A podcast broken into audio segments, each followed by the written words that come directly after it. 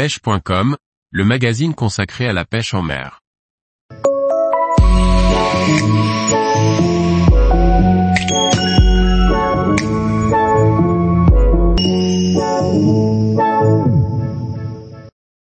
Pêche du brochet en pélagique, les conseils pour attraper du poisson.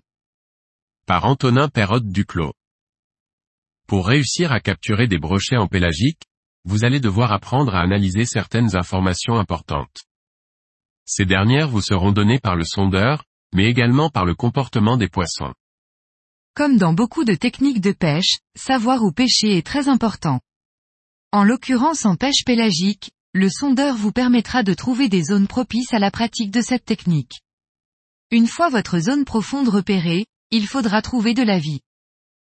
Pour ce faire, le plus simple est de trouver des gros échos suspendus en pleine eau, mais bien souvent, on va d'abord repérer un banc de poissons blancs.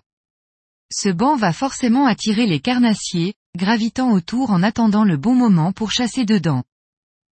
Il est important, une fois les poissons blancs repérés, de se déplacer avec l'embarcation afin de pouvoir lancer dans toutes les directions autour du banc. Les carnassiers peuvent se trouver à plus de 10 mètres de ce dernier si la clarté de l'eau est suffisante pour qu'ils puissent garder un contact visuel. En pêche pélagique, il est très important de ne pas passer en dessous des carnassiers. Pour un poisson, même de très grosse taille, un autre poisson qui approche par-dessous est un potentiel prédateur. De plus, le brochet pourrait voir notre tresse avant de voir le leurre et prendre peur.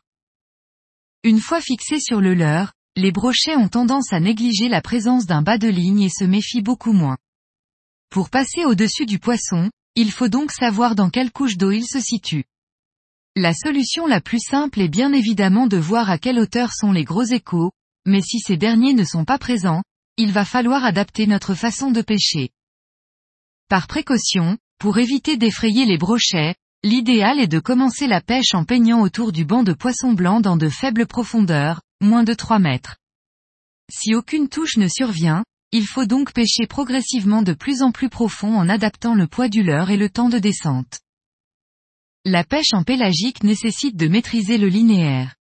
Bien que cela puisse paraître simple, le linéaire doit être réalisé correctement pour décider les poissons. Réussir son linéaire, c'est savoir garder un leurre toujours à la même profondeur durant un lancer. Pour ce faire, il faut progressivement diminuer la vitesse à laquelle on mouline quand le leurre se rapproche du bateau. Pour estimer la profondeur de nage de notre leurre, et donc pouvoir répéter un schéma après avoir eu une touche, je vous recommande de compter le nombre de secondes de descente que vous laissez à votre leurre après qu'il ait touché l'eau à chaque lancer.